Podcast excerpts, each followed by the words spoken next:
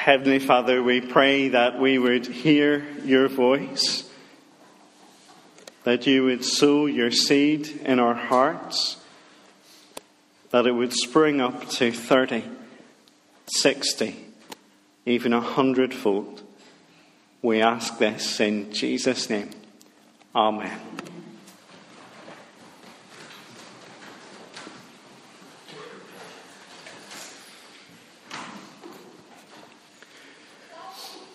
Where would your ideal holiday be?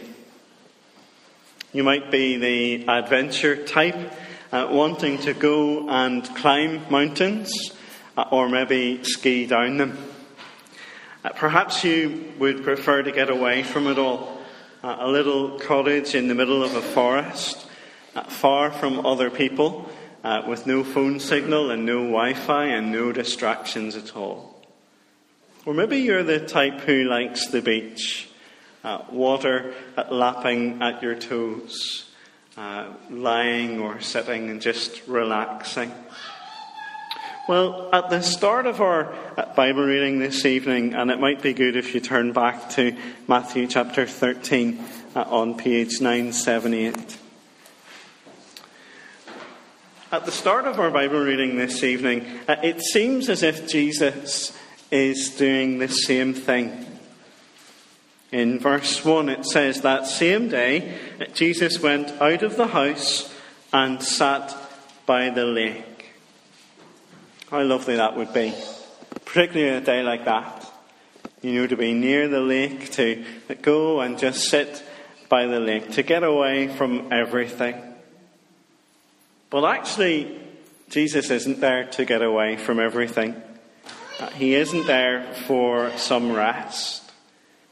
Uh, we're landing into the middle of Matthew's Gospel this evening, uh, and Jesus, in the chapters before, has been attracting a crowd. Uh, people who have followed him to uh, watch him perform miracles of healing and to hear what he's saying, to listen to his teaching. In fact, the crowd is so great there in verse 2 uh, that Jesus has to get into a boat, uh, that it's from the boat uh, that he teaches the crowd. This whole chapter of Matthew 13 is set on the lake shore, and it contains some of Jesus' teaching on the kingdom of God as he tells a series of parables. And you know what a parable is from your Sunday school days. It's an everyday story uh, with a deeper or heavenly meaning. Over the, the rest of the summer, on these uh, summer evenings, uh, we're going to listen in uh, as Jesus teaches us what the kingdom of heaven is like. So this evening, uh, Jesus begins with a story that most of us have probably heard before. Uh, when you hear the, the opening few words, you could probably tell me this story. Uh, and you think, well, why do we need to look at that one? We know that one already. Jesus says, A farmer went out to sow his seed. And as the farmer goes along, he spreads the seed, and Jesus tells us that it lands in lots of different places. The path, where it's eaten up by the birds the rocky places, which have a promising start, but then it withers as quickly as it sprouted. Among the thorns, where the plants are choked out. And finally, the good soil, uh, producing a crop. You've heard the story before. You, you probably know what it's all about. You know that uh, in a few verses later, as we read earlier, Jesus gives the explanation. But stop here at the end of verse 9. And that's all Jesus says to the crowd. He tells the story, and that's it. If you were in the crowd that day, that's all you would have heard about the seed and about the soils. So I wonder what you would make of it if you'd never heard the explanation? Would it seem as if Jesus was branching out uh, into giving agricultural advice? Was he uh, writing a column for the farming section of the newsletter on a Saturday morning? You know, the big, huge bit in the middle of the paper uh, where you have lots of pictures of young farmers and tractors and cows and all sorts of things like that. Is he on the Farmgate programme on BBC Radio Ulster at some unearthly hour of the morning where they talk about the price of sheep and hoggets at the local mart? Is Jesus just giving some good advice whenever you're going out into the garden? Uh, to plant your seed, to, to tell you to be careful where to put it? Well, what is this story all about? You see, in verse 10, the disciples come to Jesus, probably later on in the day, and they ask him why he speaks in parables. Why do you just tell stories? They might not have understood the parable either, and Luke tells us that in his version of it. It's only to the disciples uh, that Jesus explains the parable. and next time, uh, we'll think about the purpose of the parables, why uh, Jesus tells these stories. But what is this story all about? Well, Jesus starts with uh, what the people know. They all know about farming. That they either sow themselves or they've seen their neighbours doing. They know about the different places that the seed could land the way the seed grows in those places. But Jesus isn't just teaching us about farming. Instead, he's pointing to the deeper truth. And it's highlighted in the last words of that parable uh, in verse 9. Have a look at it with me. Jesus says, He who has ears, let him hear. Whenever I was at school, uh, every few months I got a day off school uh, and a trip to uh, Belfast on the bus with either my mum or my granny, depending on who was free uh, to take me that day. Uh, and I would go to the, the Royal Victoria Hospital. Uh, I would be put into a little box and headphones on my ears and a little wooden stick in my hand. And what I had to do was listen really carefully for the little little noise. And when I heard the noise, I had to hit the stick on the block of wood because they were testing my hearing. Because sometimes I'm not great at hearing and had vents three times. That was why I was tested so often. Um, they were checking my hearing to see could I actually hear properly.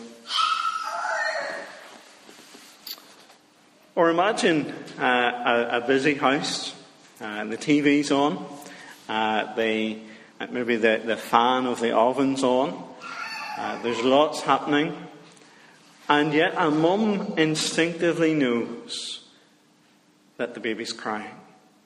In all the noise, she can pick out the sound of the baby crying. And it's not just that, oh, the wee one's crying, we'll let them be. No, it's hearing for action. The mother hears and goes straight away to see what's wrong. And Jesus is saying to us, What's your hearing like? Are you listening? Are you listening to do something about it? He who has ears, let him hear. In verses uh, 18 to 23, which we'll focus on this evening, Jesus explains the parable. And he says that it's all about our listening. It's all about what we do with the word that we hear. He begins uh, in verse uh, 19. When anyone hears the message about the kingdom, in the parable, Jesus is the sower. He's the one who is going out and spreading the seed. The seed is the message about the kingdom, it's the Word of God. And just as Jesus sows the Word, So we too are involved in sowing the word in lots of different ways and contexts, whether it's in church or in organisations or at home, uh, as parents teach their kids about God, uh, among friends, maybe at work. Lots of different ways that we can uh, sow the word. But sometimes perhaps we don't see the results we expect. We think, well, you know, if, if I just share God's word with someone, they're, they're, they're, they're going to accept it, they're going to believe, and, and they're going to become a Christian. And yet, I don't have to tell you that it doesn't always work out that way. So, why is that? Well, Jesus says as God's word is being sown, there are different responses and different reactions. Jesus says that we'll see these different results as we sow seed, just as he did when he sowed the seed. The question is which of these soil types are we? There's the seed sown along the path. The seed is scattered, but it bounces off again straight away.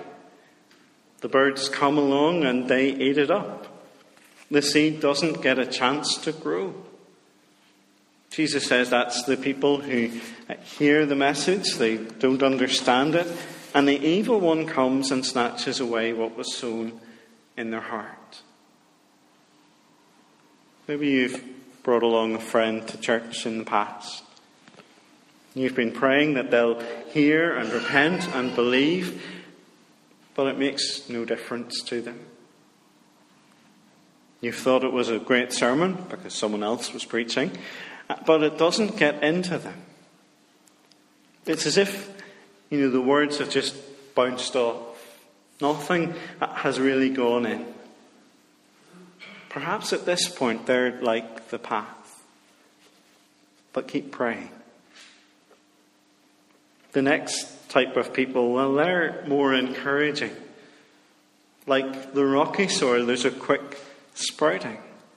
They hear the word, verse 20, and at once receive it with joy.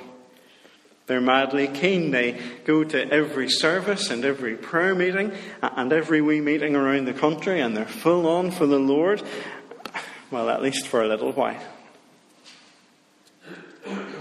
A fast sprouting and a fast falling away. Well, why is that? Verse 21 uh, But since he has no root, he lasts only a short time. You see, it's not how we start that matters, it's how we finish. In marathon terms, you could run flat out for the first mile or two and then be flat out because you've collapsed but you won't make it to the finish. Maybe you can think of people, maybe even people who were here who were so very keen, they seemed to come to faith, they were very zealous, but then they haven't really been about since. We need to put down roots to be able to endure when things aren't so easy. And that's the case with this rocky soil. Jesus says when trouble or persecution comes because of the word, he quickly falls away. The good news sounds good. Yes, I'll go for that. But then the Christian life is harder than you thought. We need to be ready for the opposition and hardship that can come because you're a Christian. You see, verse 22 the trouble and persecution comes because of the word. Because you're a Christian, because you are listening to God. So put down firm roots to weather the trouble that will come because of the word. Encourage others who need help to get through the same trouble. Others, well, they're like the thorny ground. Again, there's some growth, there's some sign of life, but then it doesn't really get much farther. Verse 22 But the worries of this life and the deceitfulness of wealth choke it, making it unfruitful. The seed of the gospel needs space to grow. But if we're growing several sorts of plants on top of each other, then it'll, it'll not work. I'm not a gardener and I know that. But one plant will win through. One will get the nutrients and the water and dominate. And if we're watering our worries and our wealth, then the seed of the gospel can't grow as well. Perhaps we need to do some weeding to get rid of those thorns that choke us and keep us from being fruitful. The things that stop us from flourishing as a Christian. Now, maybe all that makes you think, well, is it really worth it to do some sowing? You put your energy into preparing the Bible class for BB or GFS or your Sunday school class, or you take the courage to share something from the Bible with a friend at work, or you post your favourite verse uh, on Facebook or Instagram. You put yourself out to do some sowing and nothing, nothing really happens. You're discouraged by no response. Or you're discouraged by a quick response and then falling away. Or by seeing someone fail to reach their potential. And you think, is it worth it? Is it worth it? And Jesus says yes. You see, alongside the path and the rocky ground and the thorny ground, there is also the good soil. The person who hears the word and understands it. The seed goes in and produces a crop uh, yielding a hundred, sixty, or thirty times what was sown. A bumper crop. It's worth it when the good soil gets the gospel seed. But you might be asking yourself, well, what was the problem with the first three types of sowing? Was it the seed that was faulty?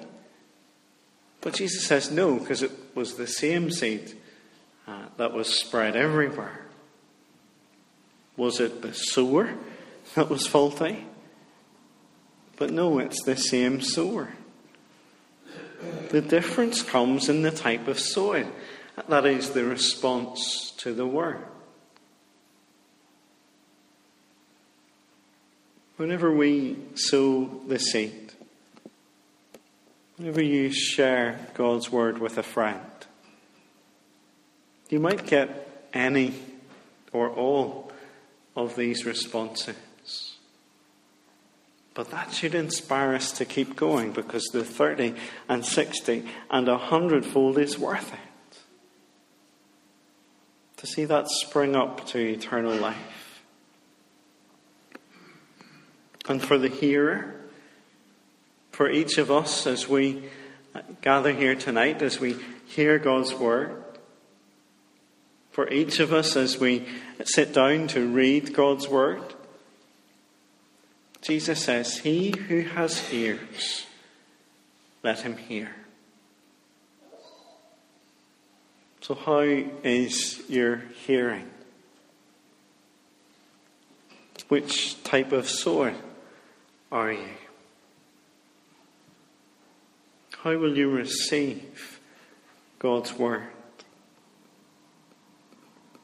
Do you maybe need to break up the rocky ground or clear away the weeds in your heart and in your life to help you hear better? To provide the place for God's word to flourish in your life and to produce that fruit.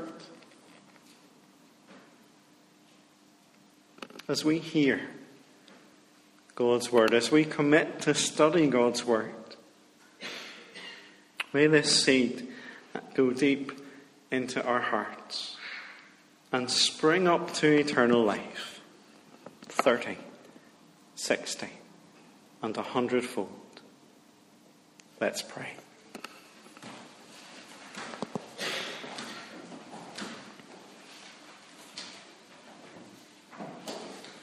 Heavenly Father, we thank you for the opportunity to hear your word. Thank you that the seed of your gospel has been sown uh, in our hearts tonight. We pray that you would help us to respond rightly, that we would be that good soil where your word takes root and produces fruit. Father, we pray that you would do that mighty work in our hearts and in our lives. In Jesus' name, Amen.